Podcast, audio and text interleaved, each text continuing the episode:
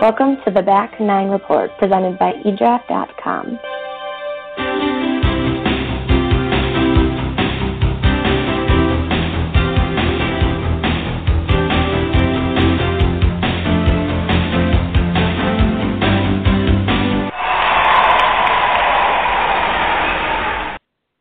Hello and welcome to this week's edition of the Back Nine Report presented by eDraft.com. We go live every Tuesday at 8 p.m. Eastern Time and check in on the world of golf to bring you the latest news, insights, analysis, interviews, recaps, previews. Hey, we cover anything and everything golf. My name is Carlos Torres, and every week I'm alongside my co-host Fred Altvater. Fred, hi, how are you today? Fantastic, Carlos. Um, glad to have you back this week. We missed you last week. And you know what? We have had a week to accept the notion that Donald Trump will be our next president. But you know what? Time has not made it any less unbelievable. As I keep telling you, Carlos, Toledo, Ohio is the center of the golf universe.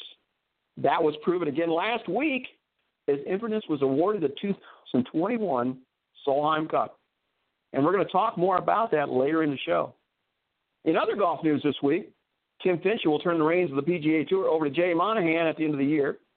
Paul Goydos won the tournament, but Bernhard Langer won his third, I'm sorry, his fourth Charles Schwab Cup, third consecutive.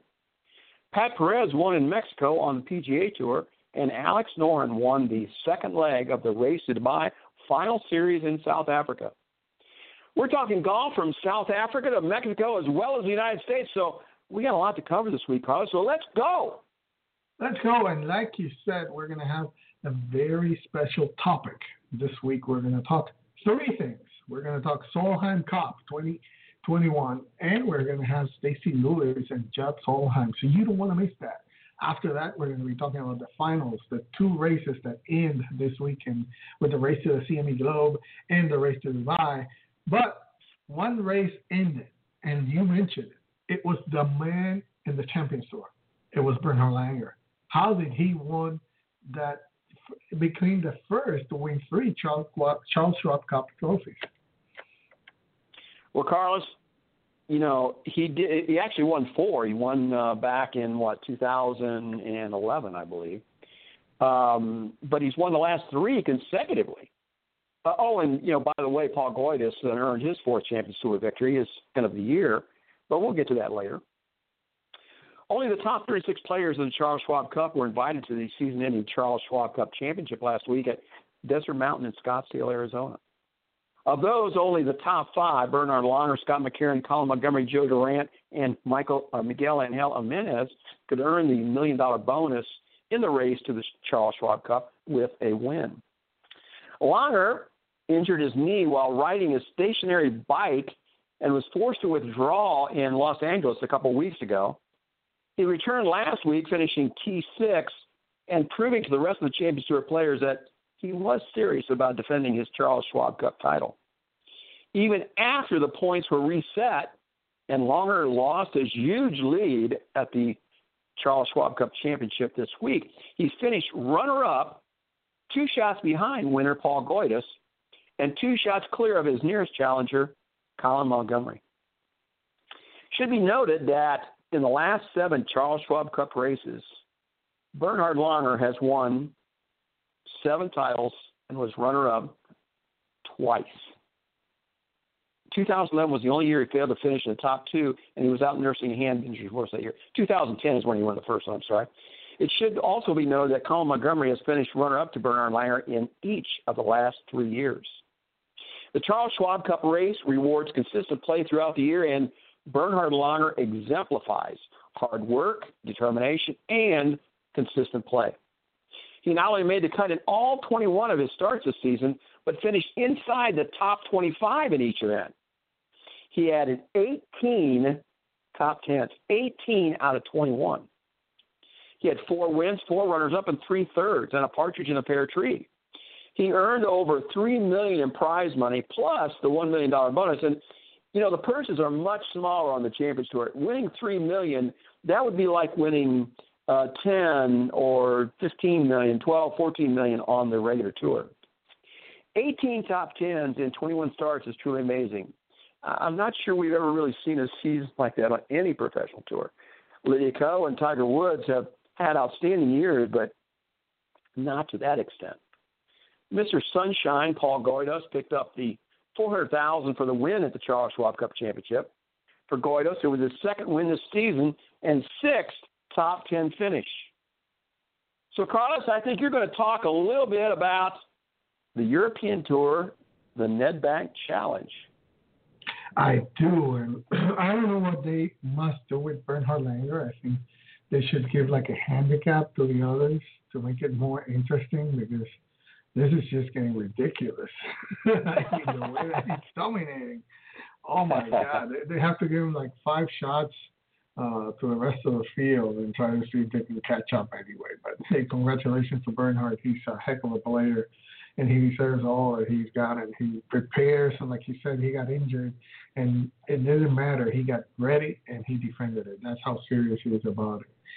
So congratulations to him. And hey, the the European Tour is in full finals series, and it has two out of three. And in the second one, Alex Noren of Sweden began the final day of the Nedbank Golf Challenge hosted by Gary Player. Six, six shots of the lead that was held by South Korea's Yohun Wang. But Noren raced out of the blocks, and by the time he reached the turn, in just 30 strokes, he had moved to the top of the leaderboard. Already, he has been a three times a champion this this year in the European Tour. He then consolidated his advantage with an eagle at the 10th and a chip in birdie on the 11th. Those gains took him to 14 under par and 9 under for the day. At, the, at that stage, he looked to have the tournament under control, and a round of 59 seemed possible. But the 34 year old dropped a shot at the 14th, and when Wang birdied the hole, the Swede's advantage was pegged back to two. But Noren wasn't to be denied. He made a key birdie at the 16th, and Wang fell away with bogeys on, the, on three of his last four holes. In the end, Noren won comfortably, with Wang holding on to solo second. Five players tied for third Alejandro Canizares, Victor Dubuisson, Ricardo Gouveia, Branden Grace, and Andy Sullivan. This was Alex Noren's fourth victory on the 2016 European Tour season. Before this week, he had already claimed the wins in the Scottish Open, the European Masters, and the British Masters. The triumph sees him climb to third place on the Race to Dubai standings, just 700,000 points behind leaders Henrik Stenson, with only the DP World Tour Championship to play. The victory should also push Noren into the top 10, and he's now officially ninth, up all the way from 17th. In the battle for number one position under the race to Dubai standings, Henrik Stenson made a key birdie on the 18th hole at the Gary Player Country Club, and the Swede finished a week in eighth place and slightly increased his advantage over Danny Willett at the top of the rankings. Willett finished strongly in the Sun City to stay in touch with Stenson with one event to play. We'll talk later on the show about the finals and the race to Dubai and all the rankings and possibilities. But I can tell you that last time when he won the British Masters, Alex Noren, I said that he I wouldn't be surprised to see him win again this year and make the top ten. He did in big time. Bring him to the Ryder Cup 2018. I keep saying he will be there and will be a factor. And talking about Ryder Cup factors, the undoubted MVP of this past Ryder Cup, Patrick Reed, was confirmed by European Tour Chief Executive Keith Pelley to continue to be a member on the European Tour in 2017. That's a little bit of a. It hasn't been taken that well by some in the European Tour, but he's going to retain membership of the tour by virtue of his victory in the 2014 WGC Cadillac Championship. It is a decision fully endorsed by Keith Pelley and something to which Reed takes pride in retaining both tour cards. Uh, and it's starting to get some controversy on it. So Fred, the Europeans will continue to be tormented by Patrick Reed sightings next year. Yeah, you know, uh, you mentioned Ryder Cup in there. Um, wouldn't Darren Clarke rather have had Alex Noren and Russell Knox rather than Martin Kaymer and Lee Westwood uh, in Minneapolis? as well as you know Russell Knox had another great week this week. Um, Noren won again. Boy, Clarke missed the boat on that deal. I, you know, Chubby Chandler, I'm sure that was part of his deal, but uh, Clarke really missed missed up on that thing. Hey, uh, Carlos, the uh, PGA Tour headed south of the border, down Mexico way for the OHL Classic at Mayakoba this week. Uh, eight months away from the PGA Tour to fix a torn labrum was just what Pat Perez needed to get his not only his body fixed, but he also has developed a new mindset that allowed him to welcome the challenge, embrace the moment, and take control of the OHL Classic. In the past, when Perez got into contention, he would let other players dictate the outcome and not be secure in his own mind that he could get the job done. But sitting out for eight months and turning 40 years old made him realize that now's the time. He must seize the opportunity and make things happen. He went out on Sunday and birdied the first three holes to take control of the tournament on the front nine. Perez has always been somewhat brash and showy on and off the course. He likes to have a good time, and in the past, that has affected his play. He has always had the game to compete with the top players in the game, but not the mental attitude. Carlos, this just once again shows that among the top 500 players in the world, just a little bit of confidence goes a long ways. Gary Woodland had held the 54 hole lead, but his final round 70 left him three shots behind Perez for a solo runner up. Russell Knox once again popped up on the PGA leaderboard for solo third, and Kevin Streelman fired a final round 65 to move up 10 shots for a tie for fourth with Chez Reavie and Scott Piercy. For Piercy, this was his third top 10 this fall in five starts. He's earned nearly 800000 If he can return to form after the holidays, could look for him to win early next year, Carlos. Piercy's playing really well. Oh, he definitely is. And uh, it's early.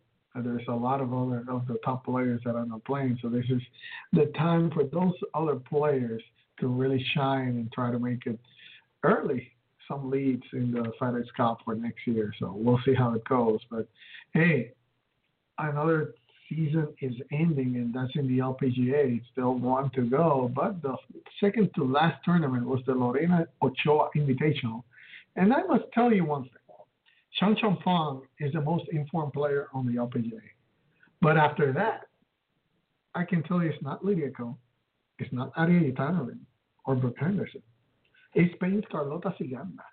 She won her second LPGA Tour title with a two-shot victory at the Lorena Ochoa Invitational in Mexico City on Sunday. One stroke off, stroke off the pace heading into the final round at Club de Golf Mexico Ciganda eagled the par 5 second and birdied two of the next four holes on the way to a 4 under par 68 as she broke clear of a tightly bunched leaderboard. The 26 year old from Pamplona, a triple winner on the Ladies European Tour, posted a 13 under total in the limited field event to claim the win four weeks after winning her maiden uh, LPGA title in South Korea. Austin Ernst, who was the overnight leader, she closed with a 71 to share second place with fellow American Angela Stanford, England's Jodi Ewart Shadoff, Karine Kerr-France, and Australia's Sarah Jane Smith. Ciganda, who won her first LPGA title at the KEB Hana Bank Championship in South Korea last month, now climbs three spots more to number 13 on the LPGA money list. She also moved up two slots from number 23 to number, number 21 in the women's world rankings that were update, updated yesterday. And as with the race to Dubai, we will talk about the race to the CME Globe in the practice range. But Fred, anything you would like to add to this or anything else before we move on to the par five news? No, I'm going to hold comments. Uh, the only thing I might say is that um, Steve Eubanks has an excellent piece on LPGA Tour Commissioner Michael Whan in this week's Global Golf Post. Uh, we've had uh, Commissioner Whan on the Back Nine Report on multiple occasions, and we've held for some time that he's done a remarkable job of resurrecting the women's tour and making it one of the most successful professional golf leagues in the world. So nice to see him getting recognition from Global Golf Post. And Steve Eubanks, of course, is one of the better writers uh, that's to be found around. Totally, and uh, I agree and second those comments that Michael Whan has done an excellent job. The LPGA is a top-notch tour with top-class players, and it's also a world tour. They go all around the world playing, and all the top players are every week playing there.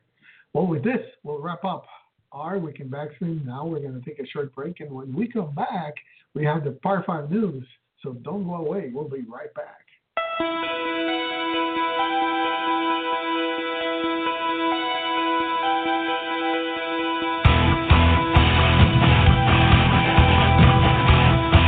Thank you for listening. We'll be right back. In the meantime, don't forget to visit www.edraft.com for analysis, breaking news, and more. Also, remember to follow us on Twitter at eDraftSports and on Facebook at facebook.com backslash eDraftSports. Now, back to the show.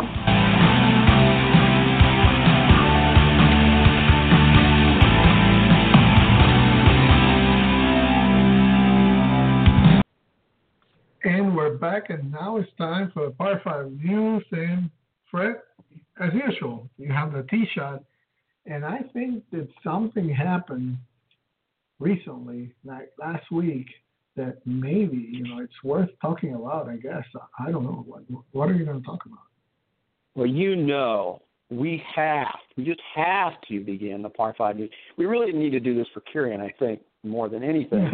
But we have to start the Par 5 news with the election last week of a huge, huge golf supporter. It's going to be great. It's going to be wonderful. Uh, it's the best. Uh, you're you're going you're going to love it. They're Donald. You know, this is this is just going to be hilarious to watch. I mean, what's the PGA and the USGA and the, the R&A and the LPGA? What are these guys going to do with Donald now? You know, you're going to tell the president, no, we're going to have tournaments at your courses? Yeah, right. Uh, I, I just love this. I think it's so funny, man. It's just, it's going to be, I'm going to, I don't even, I'm not, don't even watch politics that close, but I'm watching what Donald's going to do over the next year and a half because I think it's just going to be hilarious. I think it's going to be great. Trump made millions on real estate transactions from being able to see the possibilities other could not. I hope he can bring that same insight to the presidency of the United States. He owns several high profile golf properties, including Trump Doral Miami, Florida, which until next year had been the home of the WGC Cadillac Championship. His brashness and bold statements have made him one of the most controversial figures in America today. Massive protests and calls for change in the election system have already begun across the country. I simply want to take 30 seconds to tell everyone that feels disenfranchised with our new president that he is not some monster that's going to lead the country to ruin. Since its inception, the United States has had 44 previous presidents. Only a few of them have been outstanding, and most have been idiots in one way or another. Donald Trump is no different. Although he ran on the Republican ticket and they now dominate both the House and the Senate, Trump will need to find a way to work with House Leader Paul Ryan, who's made it known throughout the campaign that he is not a fan of Trump. Plus, Trump is so far off the beaten political path that he scares Republicans and Democrats alike. All this being said, I hope the golf business can reconnect with Trump. He was an important supporter of golf during the 10 years that the sport was floundering and injected millions of dollars into golf to keep it growing through difficult times. The major golf entities of the world, the PGA, the USGA, the PGA Tour, European Tour, and LPGA, that have been jerking golf tournaments from their rotations, maybe now can understand that the dissent they were overreacting to from the media was just that, just that, overreacting to a minority of dissenters, not the overwhelming opinions of U.S. voters. Donald Trump is no dummy. His most important decisions in the coming weeks is to choose the people and advisors that will surround him and give him counsel. On the upside, Carlos, if you thought President Obama spent a lot of government tax dollars on golf trips and too much time away from the office, well, Donald won't have to pay for green fees or lodging. He owns a ton of great courses and homes from Turnberry in Scotland to Trump National in California. On a side note, don't you just wonder what code name the Secret Service is going to assign to him? You know what, like Birdie Man, Bogey, uh, Top Golfer, uh, Bubba, uh, Golden Eagle, or my personal favorite, Albatross. Albatross one will be now the, the name of the of the Albatross one. Wouldn't that? Be, I mean, he's pulled off like he's pulled off like a double eagle, like an albatross by by winning the election. I mean, that week they came from nowhere, so that would be a perfect. That would be a perfect handle. That was a hole in one, Fred. I'm sorry. That was a hole in one. okay. hey, Uh, no, we wish him the best. We know that he's been uh, one of golf's toughest, I mean, top supporters, and uh, he's our president, and we wish him the best. Hopefully, you know, this next four years, uh, he can steer the ship and make it right the way it should be. But anyway, uh, there's more news. Let's talk a little bit about the Pinehurst uh, Resort in North Carolina that continues to reinvent itself by bringing in world-class architects update their signature courses. First, it was Bill Coore and Ben Crenshaw who restored Pinehurst number two in 2010 to 2011, and now it's Gil Hanse's turn, and he'll redesign the heralded number four course on the property. As part of the deal, Hanse will also design a short course for children and families. This is part of a broader master plan for the resort that includes restoring Pinehurst number one and three to more resemble the original Donald, Donald design, as well improvements to the Maniac Hill practice facility and Thistle Dhu Putting course. Uh, Hanse has obviously, obviously been a busy man, along with uh, Coore and Crenshaw as well as Tom Doak, the most in-demand names in modern golf architecture, with work on designing the Olympic golf course in Rio, Trump's Doral Blue Monster, as well as another Trump-branded course opening soon in Dubai. He's also designed Streamsong Black, which will soon open. Now he adds this project, which begins in the fall of 2017, with a reopening schedule about a year later from the start of work. Hence, his chances are largely aimed at achieving the same goals as what has as what was done with number two, exposing the sandy soil and planting native wild grasses while whitening fairways and installing ultra dwarf Bermuda grass greens. He said, and I quote, We think this approach will create a more authentic, visually interesting golf course and one that feels in tune with its unique surrounds. End of quote. The short course will sit on 10 acres of property currently occupied by first holes on the number three and number five courses. And it will have 8 to 12 holes imagined to look and play a lot like number two. That project will short, going on during summer 2017 with a fall opening, dovetailing into the start of the work on number four, Fred. Yeah, um, some of those courses need some work. Uh, number one uh, definitely needs some updating. It's it's a it's a nice little golf course. There's nothing you know wrong, but it it really you know the quality of clientele that Pinehurst draws. Um, a couple of those courses really don't meet um, what you what you're paying for. Um, and so this is a good start to do that. They, you know, they put a ton of money into number two and made it, you know, PGA Tour worthy, and, and that's their crown jewel. So people, guys, come and want to pay 400 bucks to play that and all that good stuff. But you know, there's a bunch of other courses there, and they're good properties. Um, you know, if you just go and play, uh, you know, a couple, you don't have to play number two when you go there. You can play uh, five is okay. You know, eight is very difficult. Uh, there's a couple others that aren't too bad, but go down the road and play mid pines and pine needles. Uh, for the average golfer, they're way more fun anyhow. So, but I'm glad Hanse is doing that. Uh, Pinehurst needs to to uh, upgrade those a little bit. So um, I'm glad to see that. Hey, um, the PGA Board of Directors met last week and officially announced the resignation of Tim Finchem, effective at the end of 2016, and unanimously approved Jay Monahan as his replacement. All this was pretty much just um, for show. The decisions were already made a long time ago how this was going to go. Monahan has been serving as the PGA Tour Deputy Commissioner for the past two years and becomes only the fourth commissioner effective January 1.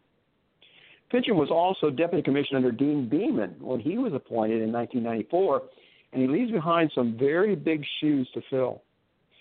Total prize money in 1994 was 52.4 million, with 40 official tournaments. Finchem, now 69, leaves a schedule of 43 tournaments, with prize money at 300 million, and that's not including the four majors. So you can add another 40 million to that. The $65 million FedEx Cup was conceived and negotiated during Finchem's reign. Yes, he was lucky to have the arrival of Tiger Woods in 1996 as his biggest asset, but he used him wisely to negotiate lucrative television contracts in 2009 at the height of the recession that run through 2021. He was able to do this even while Woods was away from the tour with injury and rehab. Monahan, who is 46 years old, was executive vice, vice president at Fenway Sports Group when he joined the PGA Tour in 2008. First as executive director of the Players Championship, and quickly moved his way through other business functions, including the key role of chief marketing officer. He was appointed chief operating officer earlier this year. Mana has been working very closely with Finchem the whole year, and this transition came as no surprise. As I mentioned, it's been planned for quite a while. Finchem leaves behind a PGA Tour better funded, and if not more popular, it is extremely more lucrative for tour members than when he took over from Deane Beman. For players, the massive increase in the retirement funding from tour operations is the piece of Finchem's legacy that gets overlooked. Once a player reaches the required number of events to become fully vested, the annual retirement benefit from the PGA Tour is one of the very best in the world. Tim was never a ball of fire. He was deliberate, concise, measured in his replies with the media, but a solid administrator who knew his constituency and managed his staff and the players to maximize the profits for the tour and the players. He will go down as one of the best sports management administrators of all time, Carlos. He definitely, he definitely is, and uh, we wish him the best. And for Jay Monahan, he has some big shoes to fill, and especially with the European Tour making a lot of moves to try and compete with the PGA Tour. Uh, and as we have been talking for the past few weeks, also there's a lot of uh, dealing that has to be made for the TV rights and how they're going to be spread out. And hey, I, it's a big, big time for Jay Monahan to be stepping up in the shoes now of Tim Finchem. So we wish him the best. And somebody else is also taking over as president of something and this time it's off of the PGA of America. And last Friday at the association's annual meeting, Paul Levy took officially over as president of the PGA of America.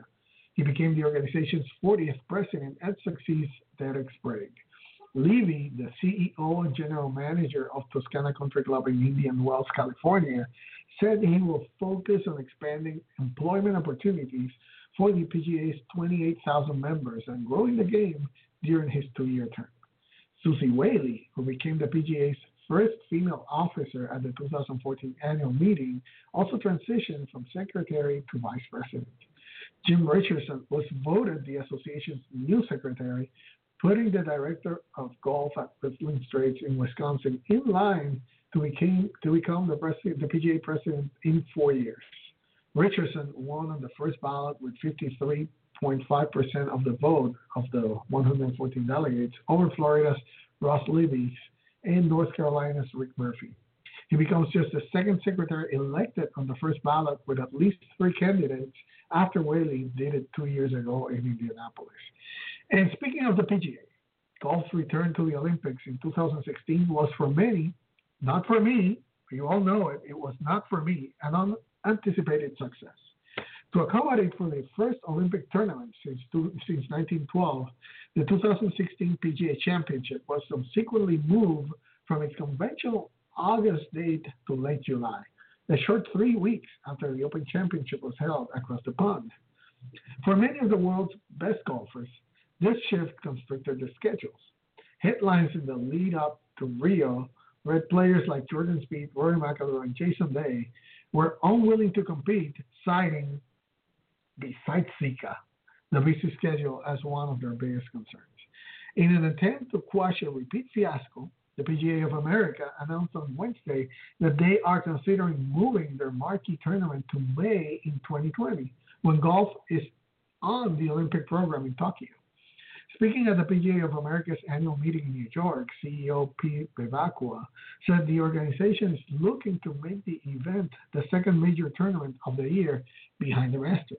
The move would additionally push the Players' Championship back to March, which was the month where the tournament originally was held prior to its move to May in 2007.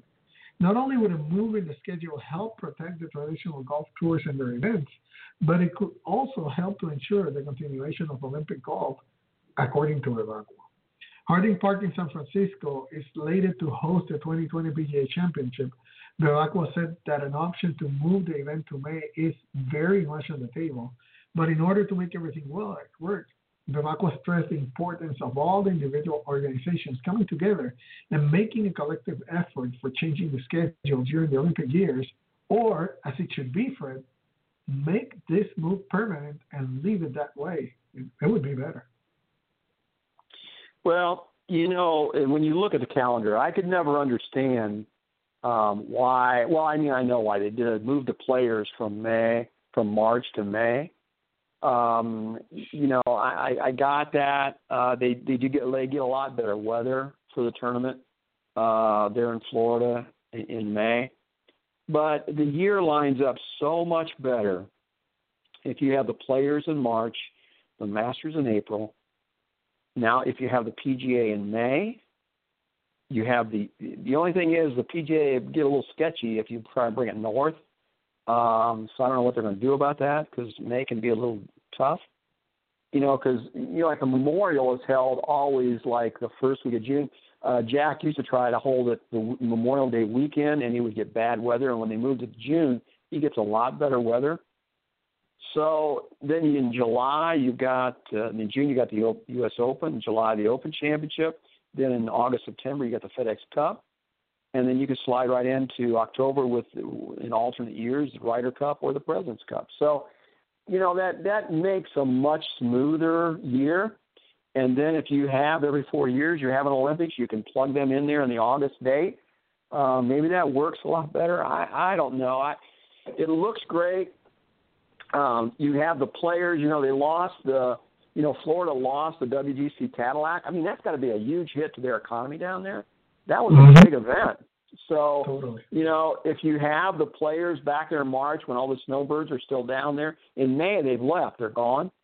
Um, so, I, you know, it, it's it's another draw for Florida in March, which um, you know you got uh, spring training camps for baseball, you got the race down there, you got tennis, you got all kinds of things that happen down there in March.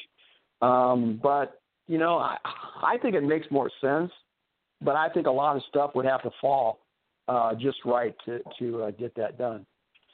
Hey, uh, like Bevacqua said, all the, those individual organizations have to come together in, uh, yeah. in that effort to change the schedule. So, but hopefully it works because, like you say, it definitely makes a lot more sense. Um, we haven't talked about Jordan Spieth for a while. Let's talk about him a little bit. Um, Let's do it. Yeah, you know, a couple of years ago he won two majors and factored into the other two. And so in 2015, he set the bar fairly high for 2016. And all in all, he had a pretty good year. He won twice, had eight top tens, missed only two cuts in 21 events. Yet compared to 2015, kind of felt like an off year. So what's he going to do? What's he going to do different this year? Well, we're going to talk about one thing here a little bit later, but you know, a lot of guys started looking around for different equipment. You know, there's all kinds of equipment deals being made this time of year, but Spieth says not going to change. Um, no plans to give up playing Titleist equipment. I played Titleist my whole life, so I just trust it. With the Acushnet IPO this month, Spieth said he didn't get any stock with the offering, but imagines he'll be a shareholder at some point. Uh, he'd even gone and spent some time with um, with the president of Titleist, and uh, you know, since he didn't finish his degree at uh, Texas, I guess he feels like he needs some uh, some business training. So he's getting on the job experience here in the off season a little bit. You know, um, Nike got out of the golf equipment business, which surprised many. However, Spieth said his PGA Tour colleagues, sponsored by Nike, most notably Tiger Woods and Rory McIlroy, have always enjoyed the flexibility of playing with what they want. Spieth says they frequently talk shop to each other about the different equipment brands and clubs. In golf, trusting what you are wearing and playing, which is first and foremost so you don't have to worry about anything but your game. Of course, Jordan has had the full head to toe deal with Under Armour that has helped send their sales and stock prices skyrocketing over the past couple of years. He's also inked a few major corporate sponsor deals that, even though he only earned 5.5 million last year, poor boy, versus the 22 million he earned in 2015, still make him one of the highest paid athletes in the world with over 50 million of annual income. So, what's he going to do different? Well, you and I talked at the beginning of the year. He was playing too much, traveling around the world too much, and he's going to cut his schedule. He's going to apply the Steve Stricker and Tiger Woods theory of golf success by cutting his schedule considerably next year. And he hopes that will translate into better results in 2017. Spieth was notably absent from the WGC HSBC Champions in China last month, and he has not played a stroke play event since the Tour Championship.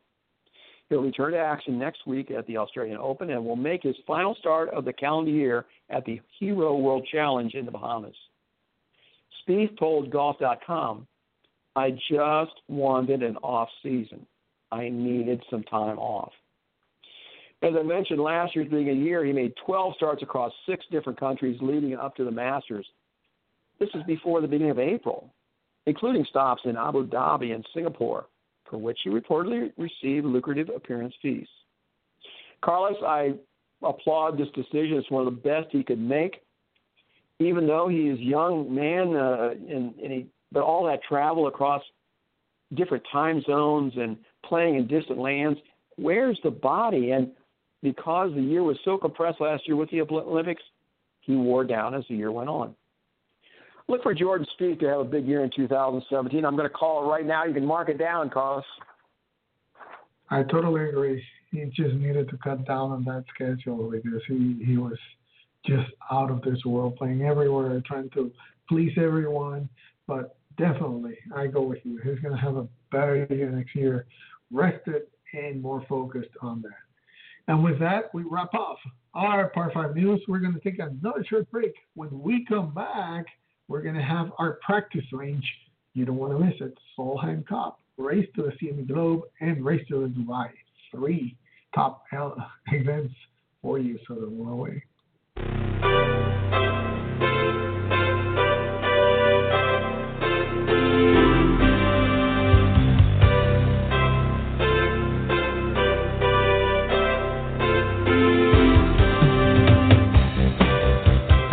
Thank you for listening to the Back Nine Report presented by eDraft.com. We'll be right back. Don't forget to check out our co-hosts on Twitter by clicking their names in the episode description. Now, back to the show.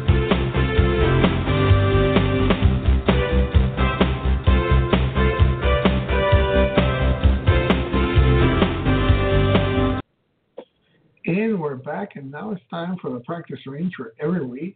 Fred and I pick a topic, and each of us take our shots at it. This week we have picked three topics, three that are very important and very in form right now. The first one that we're going to touch is Solheim Cup in 2021 is going to be played right in Fred's backyard there in Toledo at Inverness and Fred.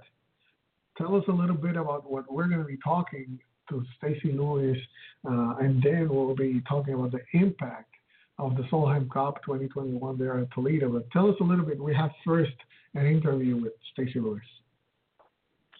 Well, yeah, you know, um, it, it's really a big deal. Um, we uh, we had the chance to. Stacy came in for the um, for the official announcement last Wednesday, uh, where they had the press conference at the Inverness Club. Um, we originally made the announcement last Tuesday on last Tuesday's show. The the uh, it broke early. The story broke early Tuesday around noon last week, and then they had the official press conference on Wednesday. So we were able to talk with Allan Solheim of the Ping Company, who was there. He told us how important their involvement with the Solheim Cup had become over the years. Uh, the LPGA had approached his father and mother about sponsoring two competitions one in the U.S. and the second to be held in Europe. Allan's brother John, recognizing a unique opportunity for Ping to build something for the future, proposed they sign on for 10 competitions. Now, 26 years later, they are still involved and are planning to remain the primary sponsor for the Solheim Cup for many years to come. I also talked with the mayor of Toledo, Paula Hudson Hicks, and she gave her 100% support for the huge event coming to Toledo. The city has agreed to provide the security, traffic control, and emergency services for it. She told me that 2021 Solheim is expected to generate over 50 million of additional revenues for the city. So the two interviews that we're going to hear tonight, uh, the first one is with Stacy Lewis. Um, Stacy, as well as both of her parents, was born here in Toledo, and the city still claims her as one of their own. She has a tremendous impact on convincing Marathon to take over sponsorship of the old Jamie Farr, and she's also helped bring the Solheim Cup to Toledo. So, Carlos, go ahead and roll the Stacy Lewis interview, if you would, please. Let's play it. We're talking with Stacy Lewis here at the Inverness Club for the announcement for the 2021 Solheim Cup to be held here. Stacy, I don't know if you remember, but several years ago you played here on a sponsors exemption you walked off the 18 green. I talked to your dad, talked to you for a little bit, got a nice story for our magazine. Uh, things have uh, come a long way since then. We have, you know, things have, have really changed. You know, I remember, I do remember that first tournament. Um, Judd and I were talking about it. You know, I was pretty, pretty mad that I missed the cut that first year, and um, but you know, he, you know, went out on a, on a whim a little bit and gave me that invite, and then gave it to me a couple more years actually while I was in school. And so to go from that to to getting my status and playing on tour to bringing marathon on board and now hosting this Solheim Cup. Um, it's just it's so cool to see the progress we've made and to bring it here to Toledo um, is pretty special for me. What has been your involvement in the process? I know uh, you kind of broke the story during the Marathon Classic this summer that Judd was kind of trying to get this done. Uh, how have you been involved? Um, you know, I've been I've been somewhat involved. You know, I it's it's kind of hard. You know, it's a lot of kind of behind the scenes work has to be done. Judd Judd and his team have done most of the work, but um, you know, I've kind of I've tried to put in a good word and you know tell the tour how great this golf course is. And um, Judd really did the hard work of getting all the sponsors on board and um, getting the community to understand what this Solheim Cup is all about. And um, you know, we owe a big thank you to him, and he had the vision really for all this. And um, I just I'm so excited. I, I love this golf course and uh, be playing you know, has so much history with the U.S. Opens and USAMs and PGAs and all that stuff. You know, it's just cool for the women to get to play on a golf course like this. I know Marathon has been one of your great sponsors. Mm-hmm. I know you helped bring Marathon here as a sponsor for the Marathon Classic. Mm-hmm. Now Marathon has signed on as a world partner for the Solheim Cup. Mm-hmm. Uh, that's kind of cool to be involved in all that also. It is. You know, I uh, one of my first outings I did with uh, with Marathon, Gary, the CEO, said to me, he said, "Okay, why should I sponsor this LPGA event?" And um, fortunately, I must have given him a good answer because uh, he went to the tour a couple months later and signed on to do the tournament. And you know, it didn't take much convincing, obviously, from Gary, but he's he loves our tour. He loves, you know, all the girls and all the people that he's met along the way, and um, was pretty easy to convince him to to get involved in this and and to bring it here to Toledo. Let's talk about where you're at right now. You've had a good year, mm-hmm. not an outstanding year, mm-hmm. but you got married, so that's a pretty good deal. Where are you at with your career? What's going on? Uh, what's happening right now? Right now trying to recover a little bit. You know, this this year was crazy. Um, still played some pretty good golf given all that I had on my plate between the Olympics and the wedding, and you know, really right now just trying to recover from all that and looking kind of already looking forward to 17 and working on things to get ready for 2017 and um, because the game's been there it's just kind of the mind maybe just hasn't been as sharp hasn't been as rested and the game but the game's been there the whole time being a little bit more rested going into next year is kind of the goal, and you know, taking care of the body as I get a little bit older. well, we certainly want to wish you a lot of luck and look forward to talking to you uh, next year here at the Marathon Classic. Awesome, thank you. There you have it. That was former world number one Stacy Lewis uh, talking about that. And Fred, you know, that Donald Ross Design Inverness Club, like she said, it boasts a major championship pedigree have hosted many of the premier championships in golf, including four U.S. Opens, two PGA championships, and most recently, 2003 and 2011 U.S. Senior Open championships. Uh, this 2021 Solheim Cup will continue to build on that strong history and tradition of the LPGA in Toledo, which began in 1954 uh, at the Inverness Four Ball hosted uh, at the Inverness Club. So also, like you mentioned, you have mentioned also the Marathon Classic uh, since 1984, and uh, LPGA Tour officials are estimating that it's going to be 175,000 fans that will attend the tournament. More than half are expected to come out of state. Where are you going to put all that people, Fred? Including 15,000 from Europe. That economic impact is estimated to be 50 million. The Solheim Cup received three days of national television airtime on NBC and Golf Channel. And that proximity from Toledo to the Detroit airport, which has nine daily flights to Europe, and the Toledo's airport daily flights from Chicago O'Hare, an international hub, were highlighted in that bidding process. And basically, it could have made a big difference for. Well, we're only three hour drive, three and a half hour drive from Chicago O'Hare. We have the Toledo airport right here, as you mentioned. There is connection through Chicago. We're just an hour and a half from the Cleveland airport, and we're 50 minutes from the Detroit airport.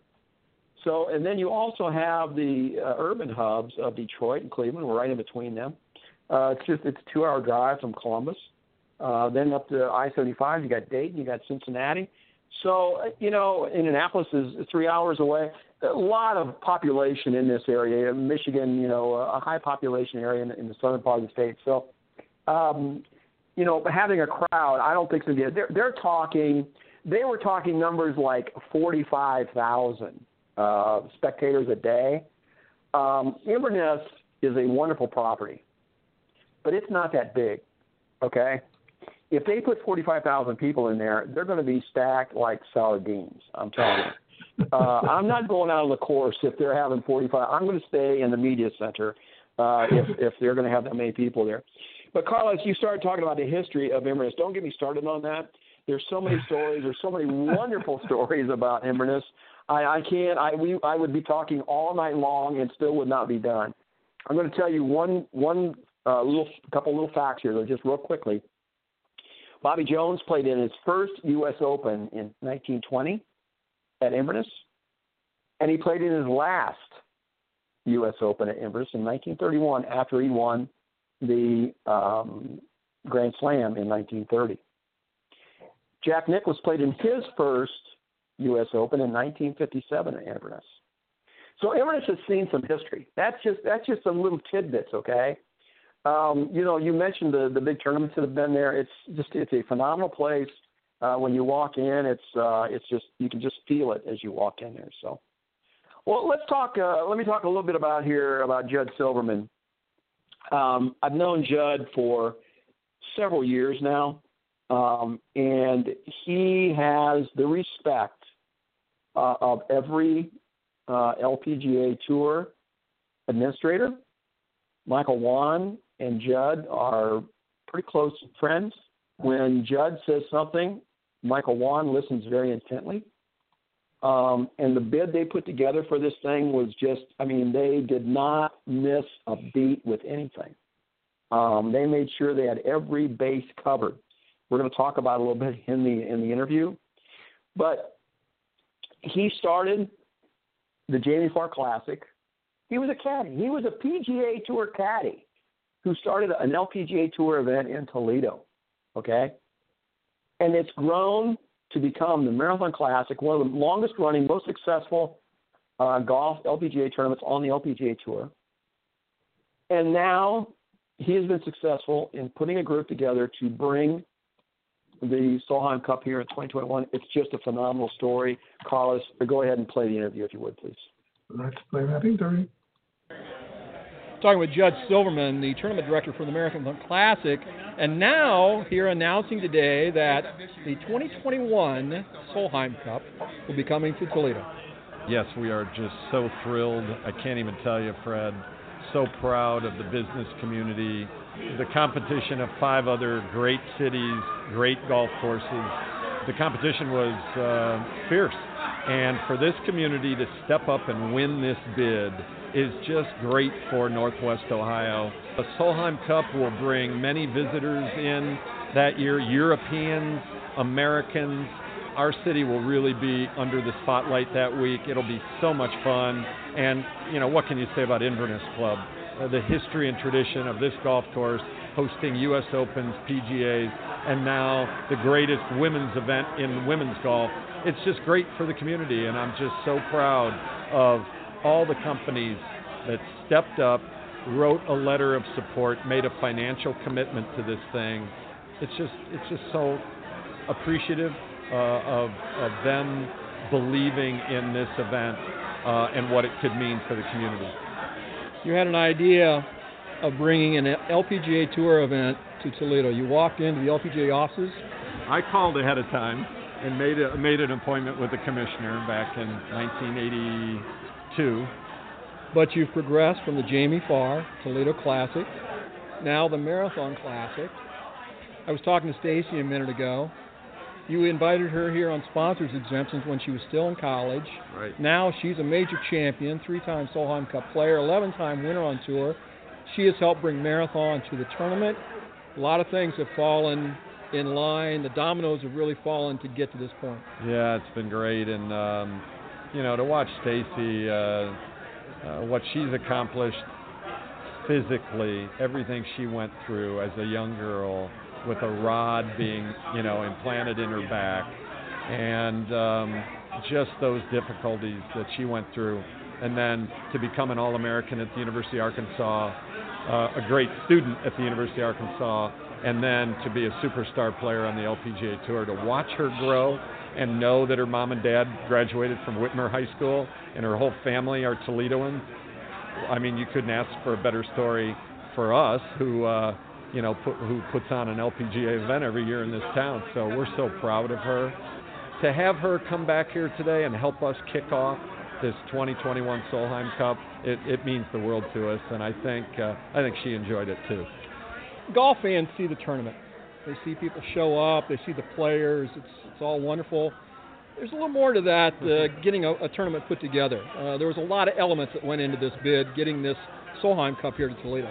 Well, it's a business, Fred. There's no doubt about that. And you know, uh, Richard Highland, our our bid committee chair, um, you know, he said right from the start, we don't want to lose this thing on money alone, because when you're up against these bigger markets, they can, they can raise a lot of money and uh, we didn't want to be viewed as a smaller market. They can't raise the money, so I just give so much credit to our business community.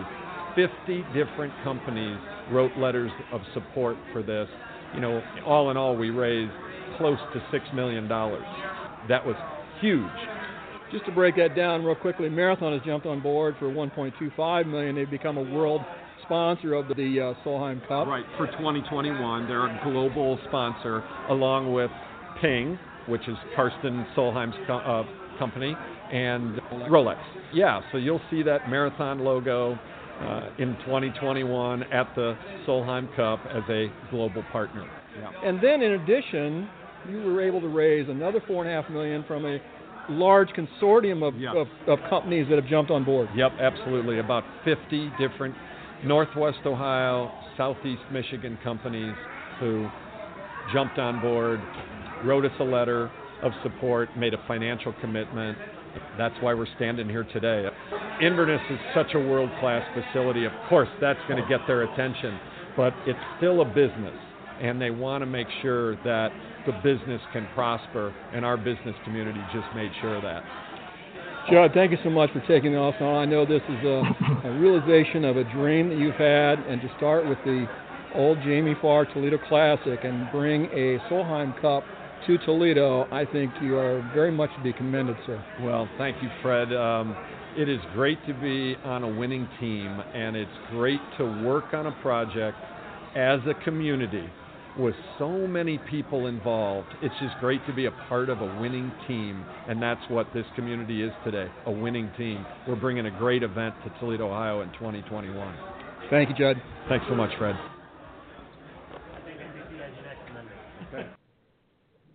There you have it. That was Judd Silverman, uh, executive director for the local LPGA tournament, the Marathon Classic. And uh, he said it effort. It was a team effort. It took a team effort to do this. And one thing that is worth mentioning is that every year that in the past the event uh, has been postponed for one year when Inverness hosted a big big event, the Marathon Classic. But this in 2021, they're moving into Highland Meadows to play to be played, so it's not going to be postponed. So uh, they're going to have big time golf in 2021. The Marathon Classic is going to be there, and it's going to be also a Solheim Conference. Yeah, uh, Judd has felt in the past uh, when they had the uh, 2003 2011 um, U.S. Senior Open here. They did not hold the LPGA event. It just it puts a lot of strain on the local business community to come up with the funds to sponsor these events. And so, but one of the deals is that the LPGA the the the um, Marathon Classic is always held at Highland Meadows, um, and this this event will be held at Inverness. So, but the LPGA Tour did not want to close down the Marathon Classic uh, in 2021. So we're going to have two tournaments in Toledo that year, which uh, it's going to put a tremendous strain on the sponsors, tremendous strain on the uh, volunteers. Um, it, it's hard to believe that Toledo is going to be that much of a focus in the national spotlight uh, in 2021. It's just it's really a, a mind-boggling thing, Carlos. Uh, it, even no, to me, Fred, it can be. It can be. It's the center of the golf universe. You've, you've told me. Now I believe it, and now you're saying that it's going to take a. It's unbelievable. What? Make your mind. Yeah, we'll we'll do it. Judd, I, well, I shouldn't say will. I should say Judd Silverman will do it because he is um, he knows the people. Uh, he is a great administrator, and uh, he's going to get this thing done. Uh, there is no question in my mind. I just hope we have great weather for it. I think it'll be phenomenal. Inverness is a wonderful, wonderful place to to host the tournament, and it's perfect. It will be perfect for the women to play. That's uh, this will be a perfect venue for them to be at. Just to close, do you think it'll be huge? It'll be great. Do you think it will be? It'll be huge. It'll be wonderful. it'll be wonderful. We'll have to get Donald involved. Will he still be president by then? I don't know. We'll see. We'll see. But hey, talking talking about the women in the LPGA, uh, the race to the CME, the LPGA season is just ending. Lydia, Ko, Lydia Ko's back is to the wall in the battle for the Rolex Player of the Year award. It's a winner take all proposition for the world number one this week. Ko has to win the LPGA season finale in Naples to claim her second Player of the Year award. She has to win the CME Group Tour Championship to take the honor in back to back years. The points based award has boiled down to two women, but Ariya Jutanugarn doesn't have to win this week to become to become the 2016 Rolex Player of the, of the Year. If Ko doesn't win the CME Group Tour Championship, the award goes automatically to Jutanugarn, no matter how she plays. She can finish last. That that tournament will be hers. Why? Let me explain it this way. Jutanugarn leads Lydia Ko by 14 points in the Player of the Year standings. A victory this week is worth 30 points but a second place is worth 12. So it doesn't matter if, she, if Lydia finishes 12, Ariya could finish last in the Player of the Year search. At the start of the Asian swing seven weeks ago, Ko led all the races for the big awards. She was out in front for the Player of the Year standings, the money list, the competition for the Vare Trophy for low scoring average, and the race to the CME Globe standings. Jutanugarn now leads Ko in all but one of those categories, which is the Vare Trophy competition. Though Ko's struggles on the Asian swing cost her in the major award races, she can still sweep them all with a big week in Naples. Jutanugarn is also in position for a majors awards haul. Ko has dominated the race to the CME Globe since it was created before the 2014 season. She has won the $1 million jackpot in the first two years of its existence. And here is how now the competition stands. Like I said, Ariya Jutanugarn has 261 points, Lydia Ko 47. Brooke Henderson is a distant third at 154.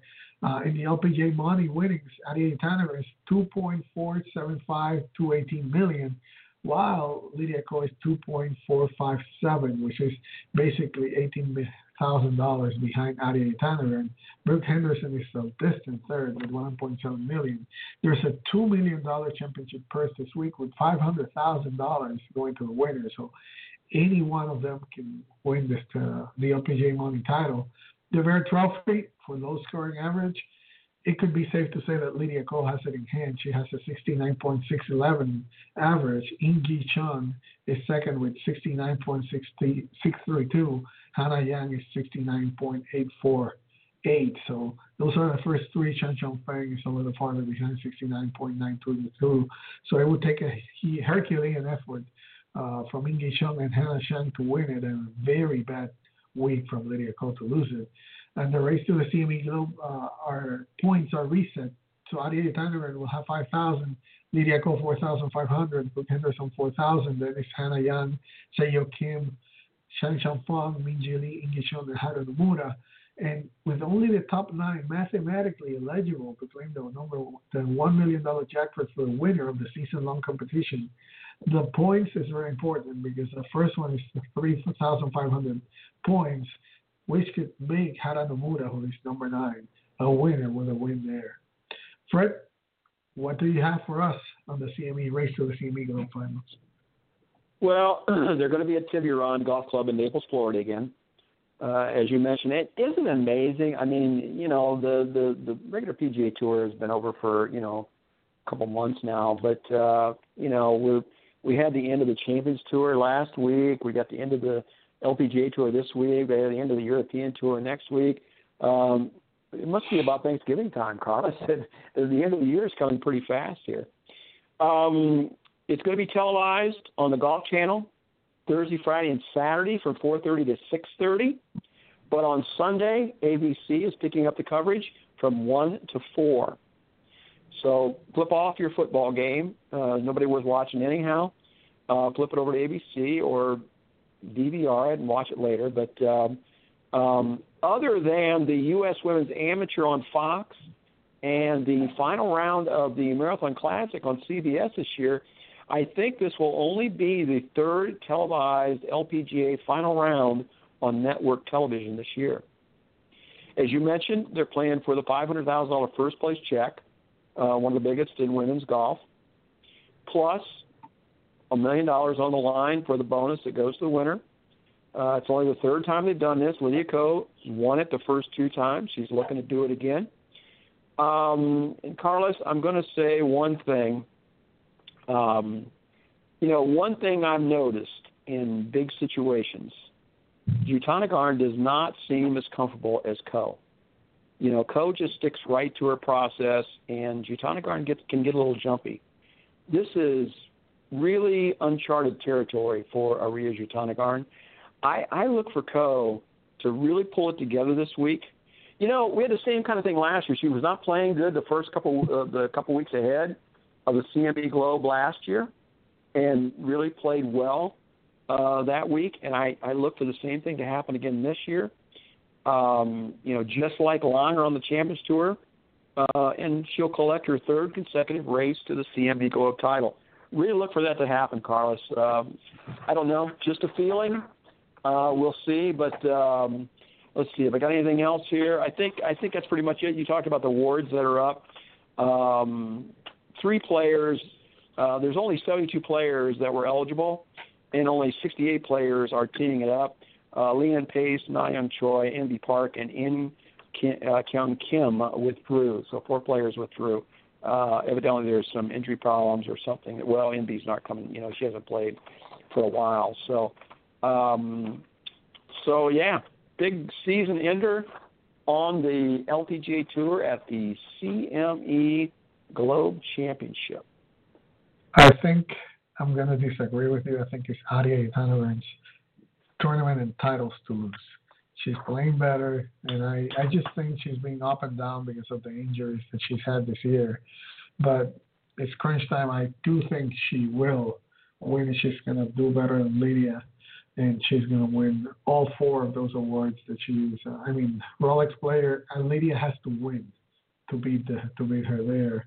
Uh, that's Ariya's to lose definitely. And uh, money winnings, I think she's gonna finish ahead of Ko anyway and uh, only the Vare trophy is going to go to to Lydia on those five. So we'll see next week. We'll be talking about it, whether Fred got it right or whether I got it right or whether none of us got it right. We'll see. but anyway, talking about the other ending, it's the European Tour, and that's the race to Dubai. And although Henrik Stenson, who is the British Open champion, has a grip on the race to Dubai title, which was once upon a time known as the European Tour Order of Merit, going into this week's finale, the DP World Tour Championship in Dubai, four players still have a mathematical chance of scooping the riches. In effect, though Rory McIlroy, one of that quartet, would require something akin of a golfing miracle to actually pull off the feat, he has a chance. Because in deciding to bypass the Turkish Airlines Open due to security concerns, and in not adding the Nedbank Championship to his itinerary, the Northern Irishman, a winner of the FedEx Cup on the PGA Tour, effectively left the race to others and seemed content with his lot in doing so.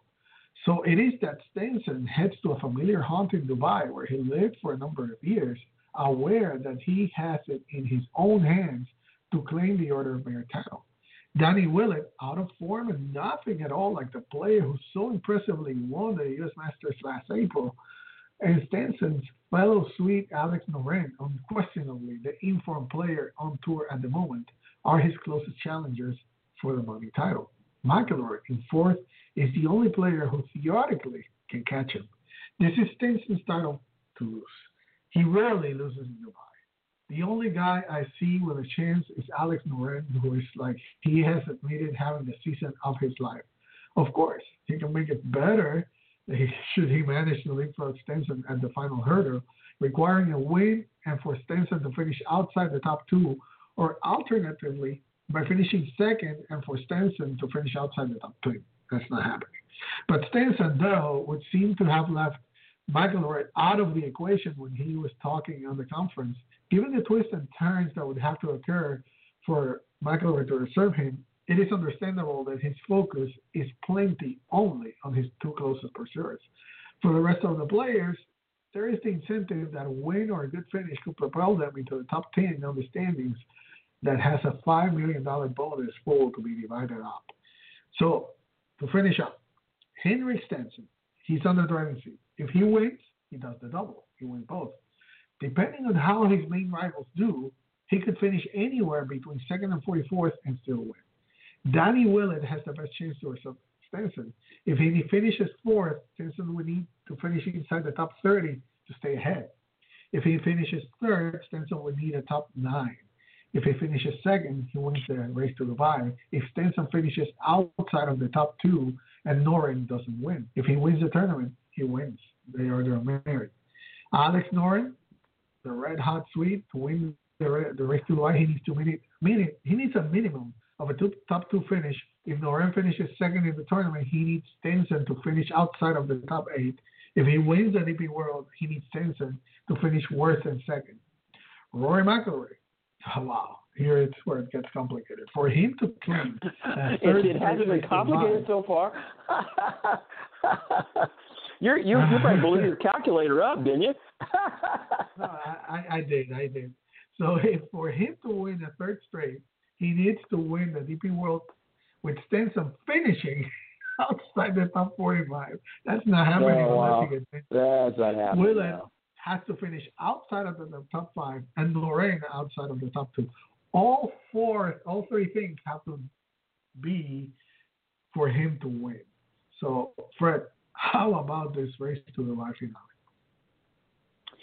Yeah, and you know what? This is the last one, Carlos. Um, they're going, uh, just announced, uh, they're going to be going to a thing called the Rolex Series uh, in the future. It's going to be uh, seven events on the European Tour with guaranteed $7 million purses. So, you know, over the past couple of years, the top European players have had no choice but to come to the U.S. simply because of the difference in weekly prize money um, you know, the the prize money doesn't mean a lot to the top players, but for the guys that just make the cut or finish inside the top 25 each week, I mean, it's a big deal. To give you an example, Bill Haas finished T20 at the Safeway Classic a couple weeks ago. He earned $75,000 for finishing T20. T18 at the British Masters the same week in England, and this is one of the big events on the European Tour, was worth only 43,000. So, like almost half as much. The only events on the European Tour that offered purses over six million were the three races to Dubai Final Series, plus the four majors and the four WGC uh, Championship events. So, the Rolex Series will have add four events to the European Tour that offer seven million dollar purses. They're going to get more top names to come and stay and play in Europe. Uh, in addition, Pelley has relaxed the European Tour membership rules and added 10 more cards for 2017. So, this DP World Championship, there'll still be one next year, but it's not going to be part of a race to the Dubai final series. Um, there's only uh, you got 60 guys playing this week. You know they're playing for the first place check of, uh, but they're going for that 1.25 million. And you went through all the scenarios there. Sounds to me like Henrik Stenson's probably going to come away uh, with another uh, 1.25 million in his pocket this week, Carlos. Oh, he does. And anyway, he he plays so well there in Dubai. He's either all the time either winning or finishing second or third. So it's going to be uphill for whoever is going to try to win it. And uh, yes, like you were saying, next year there will be what is called the Rolex uh, Series, which is a minimum of seven events in seven iconic golfing locations across the world. All of them, all of them are offering a minimum prize fund of $7 million and the DP World Tour Championship in Dubai will feature a prize fund of $8 million. Uh, so definitely they're upping the ante to bring those top players. That uh, Rolex Series will begin in May with the BMW PGA Championship at Wentworth, which is one of the biggest tournaments, if not the biggest tournament on the European Tour. Will be followed by two tournaments in July: the Dubai Wood Duty Free Irish Open by Rory McIlroy Foundation at Port Stewart and the Aberdeen Asset Management Scottish Open at Dundonald.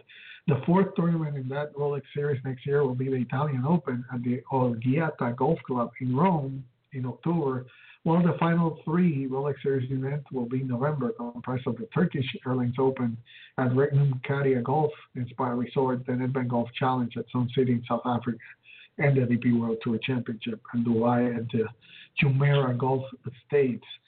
But also now the European Tour members, including those who have graduated from the Challenge Tour qualifying school, will now have a greater chance of retaining their European Tour cards for 2018 season through a newly established access list, which will run through 2017.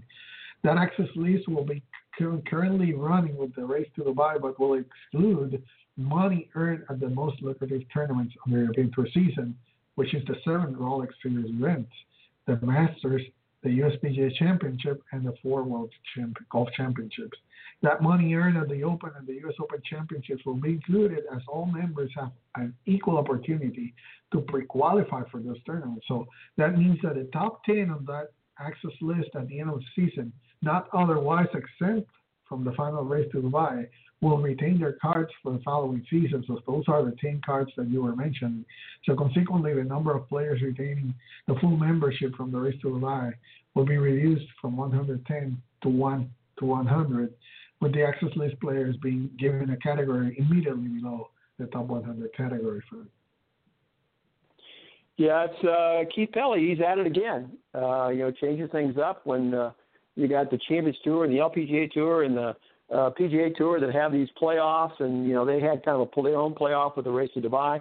Now they're going to go to something else. I I think it's a good deal. I you know I like it a lot. I, I you know he's got to get the purses up in some of these other tournaments to get these guys to stay and play. So I, I think it's a home run. I I like it a lot. Good for him. Oh, definitely. I tell you, he's pushing the envelope, and that's why I said that Jay Monahan has a tough, tough job to to do right now.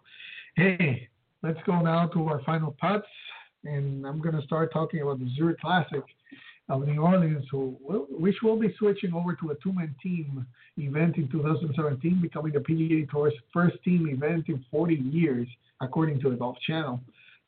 The Golf Channel's George Savaricas reported that the event will feature 80 teams of two.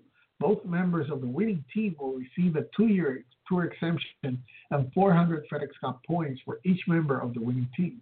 The top 80 qualifiers will be allowed to choose their own teammate, but that partner must have at least some PGA Tour status this season or be invited by a sponsor.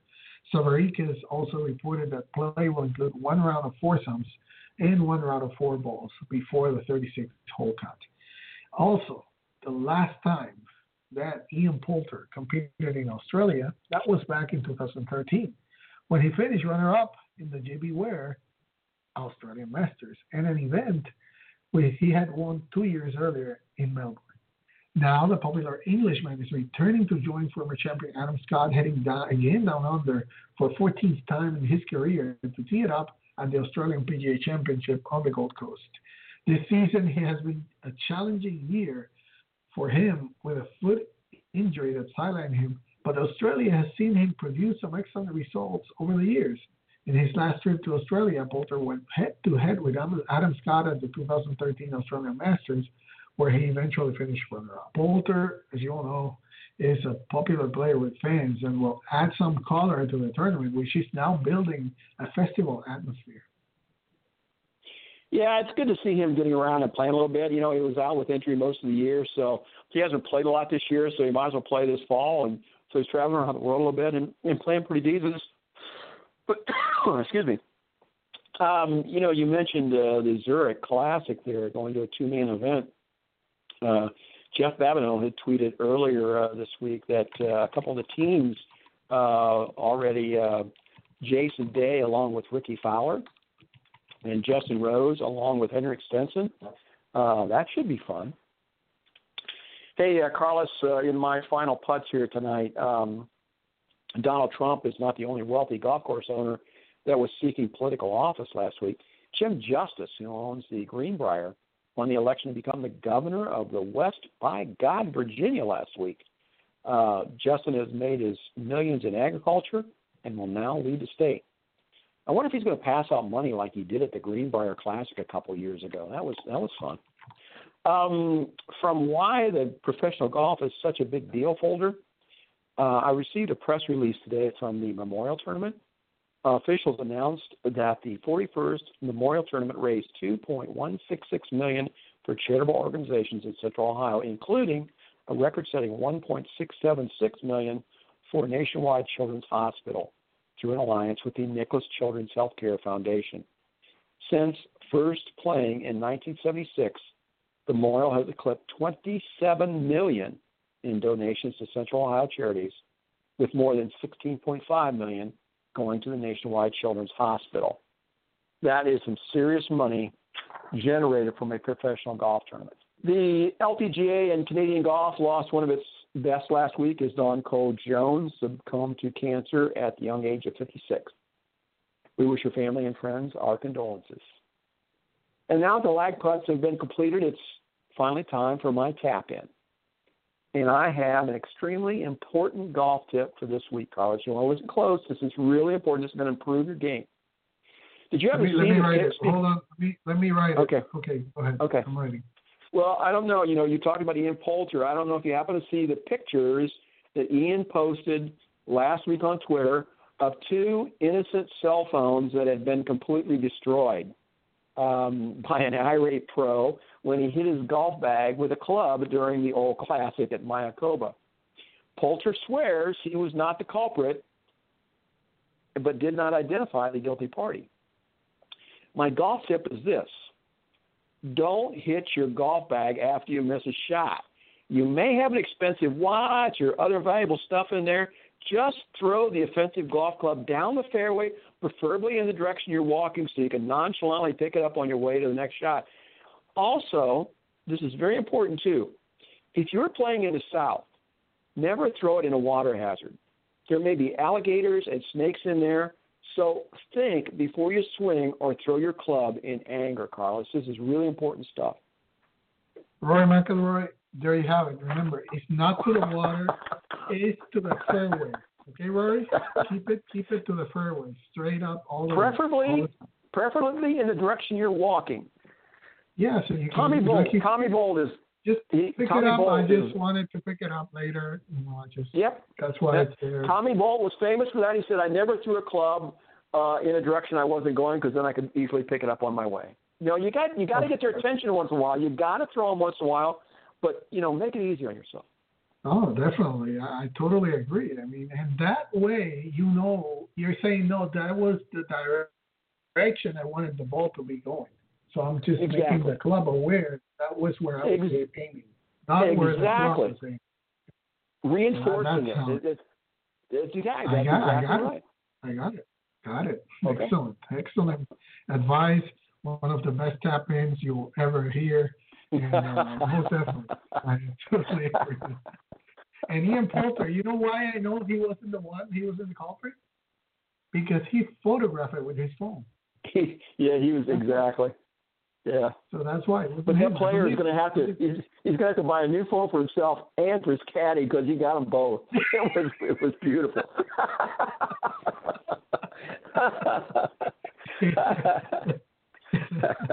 hey, Back Niners, this will wrap up another week of the Back Nine Report presented by eDraft.com. Thank you for listening. It's always our pleasure to bring you the latest on the world of golf. Special thanks to our interviews this week, our very important guests all the week were Stacy Lewis and Judd Silverman. Don't forget to join us again next Tuesday at 8 p.m. Eastern Time here on Blog Talk Radio, or if you miss it, check it out on iTunes or TuneIn. And you haven't done so, follow the show on Twitter. Our ID is at Back9 Report with the number 9 in the middle. My name is Carlos Torres, along with Fred Altvater. We wish you to be happy, be blessed, and hey, enjoy the great game of golf. Happy golfing, everybody. Good night, everybody.